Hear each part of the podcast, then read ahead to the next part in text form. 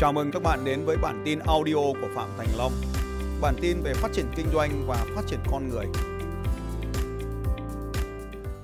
Để lọt vào top 1% người giàu nhất Việt Nam, một người cần 160.000 đô la.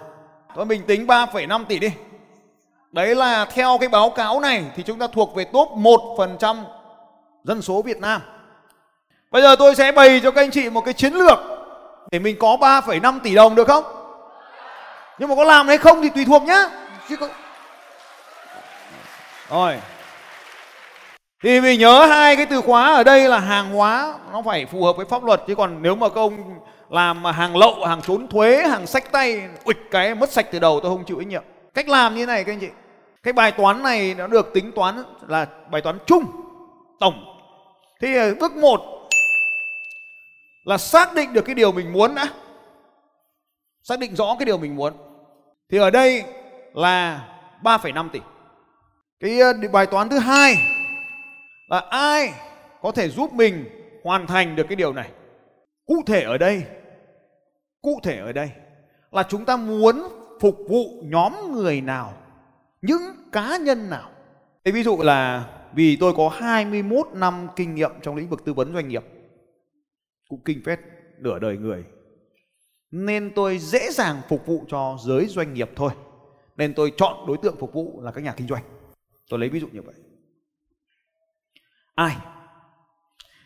Câu hỏi ai này thực sự là một câu hỏi rất khó trả lời. Vậy thì tôi xin chia sẻ một vài cái đặc trưng của cái nhóm ai này để chúng ta chọn cho nó chuẩn. Cái thứ nhất này. Cái thứ nhất. Họ phải có cùng một cái một cái đặc điểm chung, có cùng một cái đặc điểm chung về những vấn đề và những khát khao. Những cái nỗi đau và sự sung sướng đấy, họ có chung chung những cái điều đó. Cái điều này nó dẫn tới việc phân biệt khách hàng dựa trên nhân chủng học hay là dựa trên các yếu tố xã hội học không còn chính xác nữa. Ta lấy một cái ví dụ thế nào là xã hội học? Ví dụ như giới, như tuổi, như địa bàn, như hôn nhân gia đình, thì cái đặc trưng này chúng ta dễ làm, nhưng bây giờ nó không còn chính xác. Những cái yếu tố thứ hai ở đây mà chúng ta muốn nói đến là họ chung những cái nỗi đau, chung những cái sự sung sướng. Thì chúng ta hãy bắt đầu với cái nhóm này.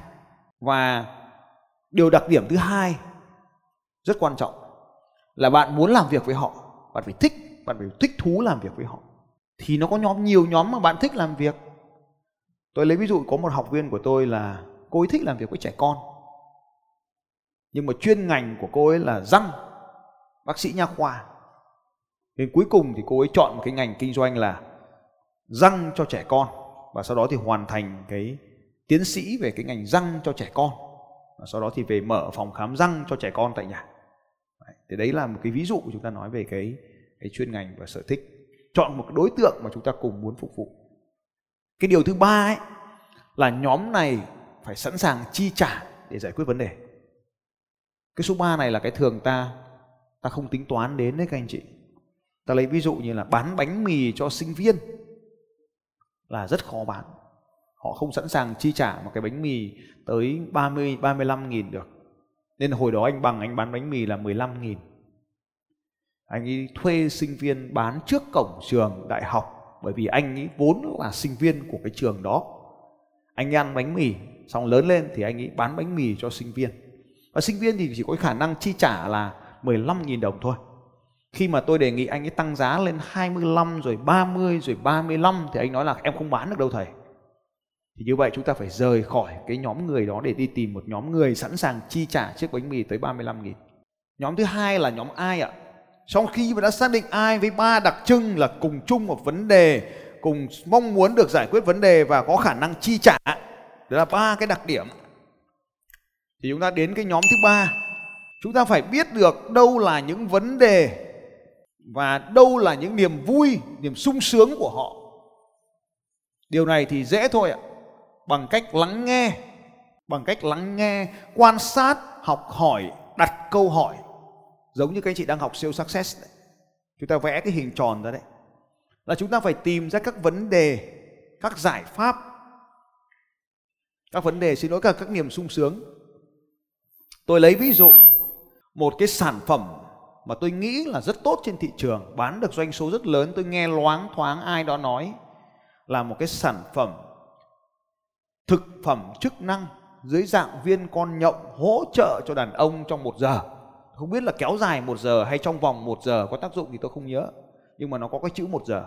Thì cái một ở đây là xác định xem là mình muốn bán kiếm được bao nhiêu tiền. Ta lấy ví dụ 3 tỷ rưỡi. Hai, ai? Là đàn ông ngoài tuổi 40 vấn đề chung của họ là mong muốn tăng cường sức khỏe và kéo dài thời gian. Ví dụ như vậy. Ba, cái vấn đề ở đây là gì sự suy giảm năng lực do một số nguyên nhân như là lối sống, y tế, sức khỏe, vân vân. Đấy là cái vấn đề. Niềm sung sướng của họ ở đây là trở nên khỏe mạnh như hồi thanh niên. Đấy, thì cái lên số 3 như vậy. Số 4 này các anh chị, đây là cái số 4 là rất quan trọng đây này. Và thường thì chúng ta không biết cái số 4 này, đó là các cái sản phẩm, các cái dịch vụ, các cái giải pháp nào giúp giải quyết được cái vấn đề, cái nỗi đau này và đưa họ đến cái trạng thái sung sướng. Tìm kiếm những cái sản phẩm nào mà giải quyết được các vấn đề thì bạn liệt kê nó lại. Quay trở lại câu chuyện của anh Hưng Ong. Tôi đã nạp vào đầu mình cái sản phẩm là Behave hai này. Behave và Behave hai này trước khi tôi gặp anh Hưng. Từ lúc tôi đi Mỹ năm 2015 tôi 17 thì tôi đã biết đến cái tổ ong này rồi như vậy thì tất cả các sản phẩm các dịch vụ giống như anh Tuấn lúc nãy đưa cho tôi chiếc điện thoại thì tôi sẽ nạp chiếc điện thoại này với tất cả tính năng vào trong đầu. Hôm qua chị Thắm nói cho tôi về silicon tôi nạp tất cả các đặc điểm của các sản phẩm silicon vào trong đầu. Chị nói máy pha cà phê của anh Tuấn Tô Ha đâu rồi? Gặp phải vấn đề là các cái doanh, các cái đệm nó bị hỏng, phải mua nhập nguyên chiếc về đúng không? Giờ sản xuất trong nước luôn. Tôi sản xuất được luôn ở tại nhà luôn, cung cấp cho anh. Ừ. các cái đầu con lăn bọc silicon sau một thời gian nó mòn, nó mềm, nó nhão, nó không còn kết quả nữa. Tôi sản xuất trong nước luôn. Đây có mấy anh chị kinh doanh cốc nguyệt san ừ. sản phẩm rất phụ nữ, sản xuất ở nước ngoài rất đắt đỏ. Giờ làm luôn trong nước phù hợp với tiêu chuẩn y tế sản xuất đúng trong nước, đúng sai người Việt luôn. Hay không? À tôi nạp hết cái đấy vào trong đầu. Và tôi nạp luôn cả giá thành sản xuất và tôi hỏi luôn, bao tiền cái? Chị bảo rẻ lắm. Không đáng bao lần. Thế là tôi nạp vào trong đầu. Bình thường chị em mình đang mua cốc nguyệt san giá bao tiền? 700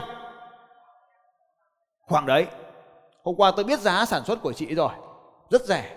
Tôi mà đi kinh doanh cốc việt san đảm bảo lợi nhuận vừa nhỏ, vừa nhẹ, vừa nhanh, vừa nhiều, vừa lợi nhuận cao hơn gốm nhà anh. Thì mắc mớ gì mà lại đi kinh doanh gốm mà không đi kinh doanh cốc việt san? Chị ngồi cạnh ấy bảo chị sản xuất cho mà ít mà đi bán. Ôi giời ơi. Gốm thì nó vừa nặng, nó vừa tốn chỗ. Cái cốc nó bé bằng cái ngón tay như này. Không, phải to hơn muốn bao nhiêu chả được. Đấy, cái này là sai tây rồi. Sai ta nó bé hơn, sai này sai cỡ l rồi. Sai cỡ m, cỡ s nó nhỏ hơn. Tôi phải nạp cái cốc vào trong đầu trước, xong tôi nạp cái silicon nó vào. Thì như vậy, mọi dữ kiện về sản phẩm và các vấn đề nó đang giải quyết được nạp vào đây. Tôi là một nhà kinh doanh anh chị ghi rõ cái điều này xuống. Thường xuyên nạp các sản phẩm với các lợi ích vào trong cơ sở dữ liệu của mình. Có thể cho vào đầu, có thể cho vào sổ, nhìn thấy cái gì cũng viết lại hết. Nhưng mà luôn luôn đi theo hướng là nó giải quyết vấn đề gì nhỉ? Hôm qua chị thắm là lần đầu tiên gặp tôi ở văn phòng tôi chị nói không đây là silicon lỏng này, trộn cùng với 50% chất phụ gia thì nó tạo ra độ cứng là 50 nếu mà tặng thêm 20% chất phụ gia nó ra độ cứng là 20 cần nhiệt độ là 170 độ C trong vòng 3 tiếng đồng hồ để nó có cứng lại, vân vân. Chị nói rất nhiều về các đặc tính khoa học kỹ thuật của sản phẩm. Mà chị quên mất là khách hàng quan tâm tới những điều gì? Sản xuất trong nước cơ động có thể sản xuất à, có thể nhanh chóng bất kỳ khuôn dạng nào bất kỳ hình thức nào chất lượng tương đương thậm chí còn cao hơn các sản phẩm thông thường trên thị trường. Giá thành thấp hơn rất nhiều lần và có thể chuyển giao công nghệ để tự sản xuất luôn. Đấy tôi chỉ quan tâm tới những sự kiện như thế thôi chứ còn sản phẩm tốt thì kệ đó. Thì đấy chính là tôi quan tâm là các sản phẩm này giải quyết được các vấn đề gì. Và lúc này thì từ cái vấn đề của các cái nhóm người mà tôi muốn phục vụ, thì tôi mới hỏi là các sản phẩm nào mà tôi đã biết có thể giải quyết các vấn đề này? Hoặc đi tìm kiếm các sản phẩm để giải quyết các vấn đề này. Và lúc này chúng ta có thể thấy là hàng ngàn các sản phẩm để có thể dễ dàng đưa vào, nhưng đây mới là điều quan trọng. Câu hỏi số 5 với mỗi một cái sản phẩm như vậy, thì lợi nhuận trên sản phẩm là bao nhiêu? Mỗi một cái sản phẩm như vậy, thì lợi nhuận trên sản phẩm là bao nhiêu? Tôi lấy ví dụ như nếu sản xuất ra một chiếc cốc nguyệt san với cao su tiêu chuẩn, xin lỗi silicon tiêu chuẩn y tế, đảm bảo các cái tiêu chuẩn như vậy, giá bán ra như vậy có thể lãi được 5 đô la hay là 100 nghìn đi giả sử mỗi sản phẩm tất nhiên là không bán được thế đâu bán thế cả thiên hạ đi bán hết nếu bạn lãi 100 nghìn một sản phẩm thì cần bao nhiêu sản phẩm để có 3,5 tỷ? Bao nhiêu? Nếu mỗi sản phẩm là lãi 100 nghìn thì cần bao nhiêu sản phẩm để đạt con số 3,5 tỷ? Bao nhiêu ạ? 35.000 sản phẩm đúng không ạ? Và chúng ta sẽ tính con số thứ hai là lợi nhuận trên sản phẩm thì cần bán bao nhiêu sản phẩm để đạt cái con số 1 bao nhiêu sản phẩm thì xác định được thì bạn đạt được cái mục tiêu số 1, mục tiêu mục tiêu về số tiền mong muốn. Và câu hỏi số 6. Lúc này mới là câu hỏi số 6 đây. Là chọn sản phẩm để kinh doanh. Cho nên lúc nãy cái anh bất động sản hỏi tôi, Thưa thầy, còn ngành nào kinh doanh tốt cho tôi được nữa không Để tôi đạt được cái mục tiêu? Thì câu trả lời nó nằm trên tấm bảng này. Câu hỏi dành cho anh gốm nó nằm trên tấm bảng này. Gốm tiếp hay là cái khác? Như vậy, với tư duy kinh doanh khác biệt với tư duy sản phẩm, bạn là chuyên gia về silicon. Hai vợ chồng 10 năm rất giỏi về silicon, nên bạn đang làm silicon chứ không phải làm kinh doanh. Anh Tuấn điện thoại kia, anh ấy không làm kinh doanh mà anh ấy đang làm điện thoại. Hoặc anh nói một cách dễ hiểu hơn là đang kinh doanh điện thoại chứ không làm kinh doanh. Nhìn vào sơ đồ này, tôi có thể kết hợp với cô thắm làm cốc nguyệt san sản xuất trong nước để kinh doanh ngay lập tức, đúng không ạ? Mấy hồi mà tôi có thể tung ra sản phẩm. Nhìn vào hệ thống kinh doanh này, tôi có thể bán đồ chơi ngành ong, các cái tổ ong đấy.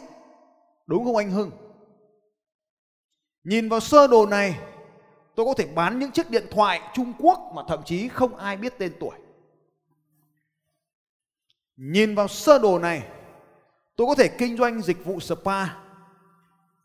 Nếu nó đem lại lợi nhuận cho tôi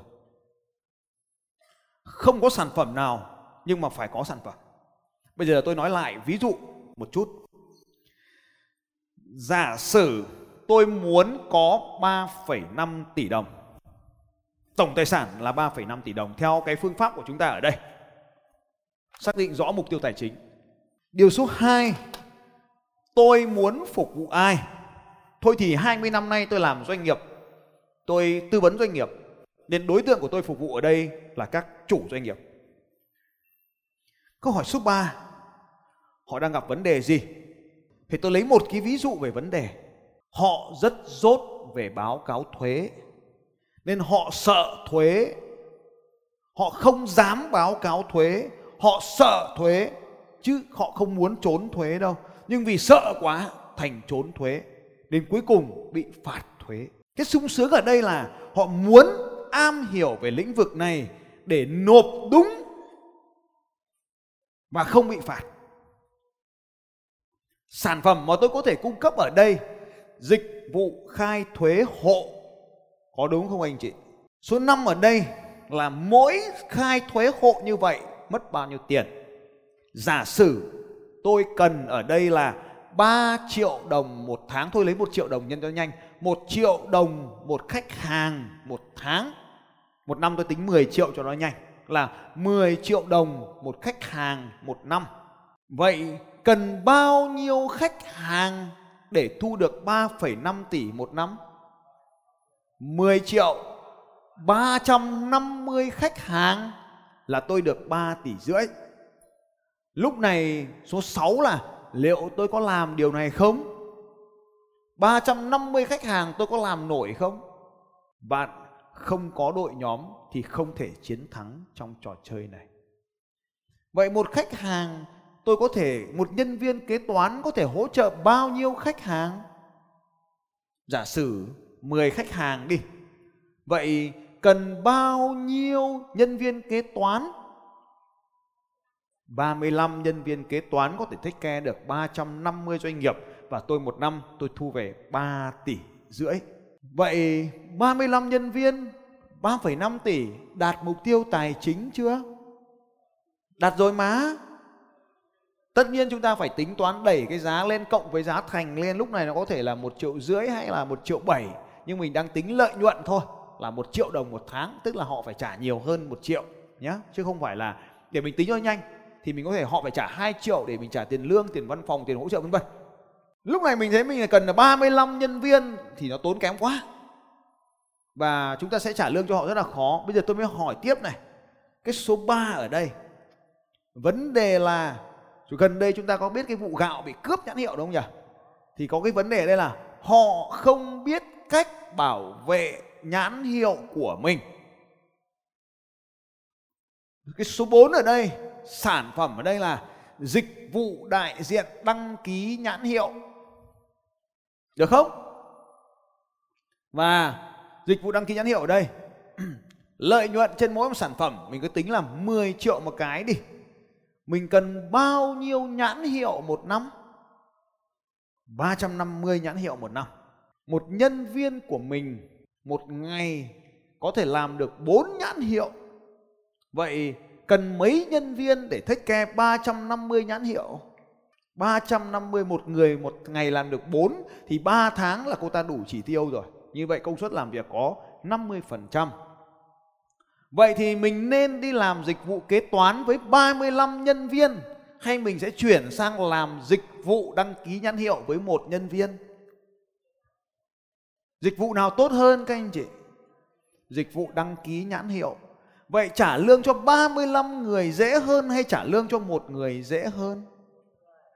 Quản lý 35 người dễ hơn hay quản lý một người dễ hơn? Thuê văn phòng cho 35 người dễ hơn hay thuê văn phòng cho một người dễ hơn? Vâng, cảm ơn các anh chị. Tôi đã bắt đầu sự nghiệp kinh doanh của mình với bài toán này.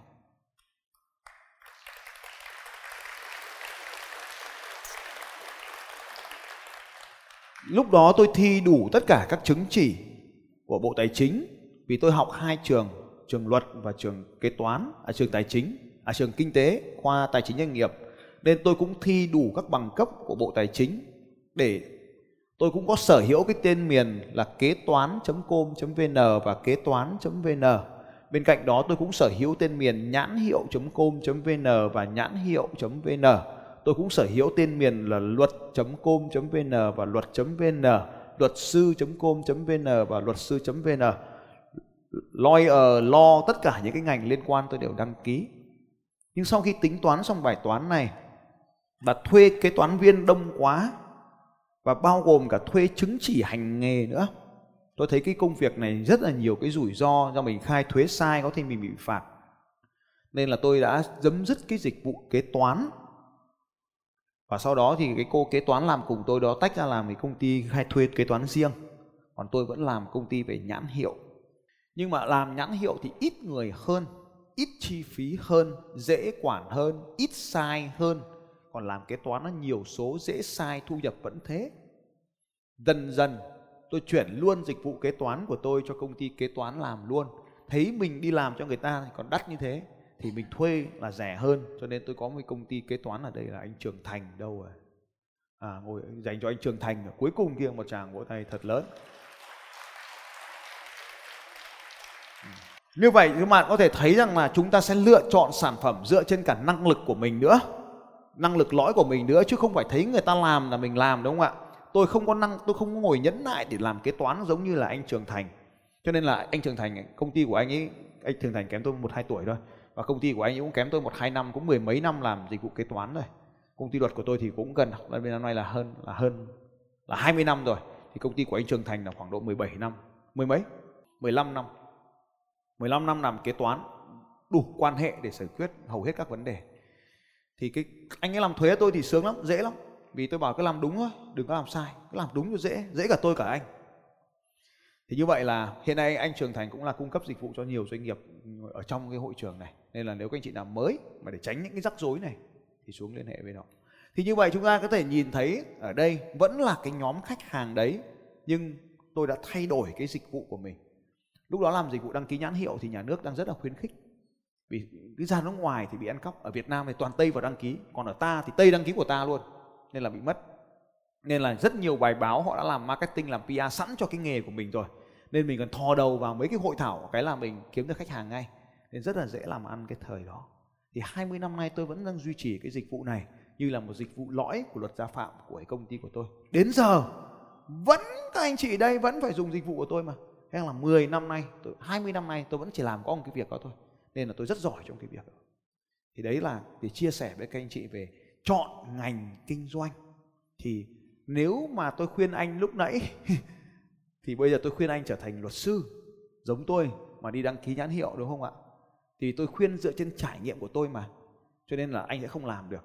Vậy thì đừng đi xin người khác lời khuyên về sản phẩm, mà bạn phải nhớ 6 cái bước kia để bạn lựa chọn sản phẩm một, bạn muốn bao nhiêu? Hai, ai? Ba vấn đề, bốn sản phẩm, năm tính toán tài chính, sáu chọn. Từng ý bước thôi. Chúng ta có thể là, nếu làm như thế này, bạn không bao giờ lo hết sản phẩm cả. Vì thị trường cần cái gì mà nó ra được nhiều tiền thì ta làm. Cứ thế mà làm thôi. Việc gì phải đi bán máy pha cà phê? Bán quán cà phê tốt hơn nhiều chứ, đúng không anh em? Vậy thì tôi nói lại để anh chị có thể tổng quan lại cái chỗ này để lựa chọn sản phẩm. Cái sự khác biệt ở đây ấy, là chúng ta không dính vào một sản phẩm nào cụ thể hết. Chúng ta làm nghề kinh doanh là nghề phục vụ khách hàng. Nhiệm vụ của chúng ta là đi giải quyết vấn đề của khách hàng. Thì khi mà chúng ta đi giải quyết vấn đề của khách hàng thì chúng ta đang tạo ra giá trị.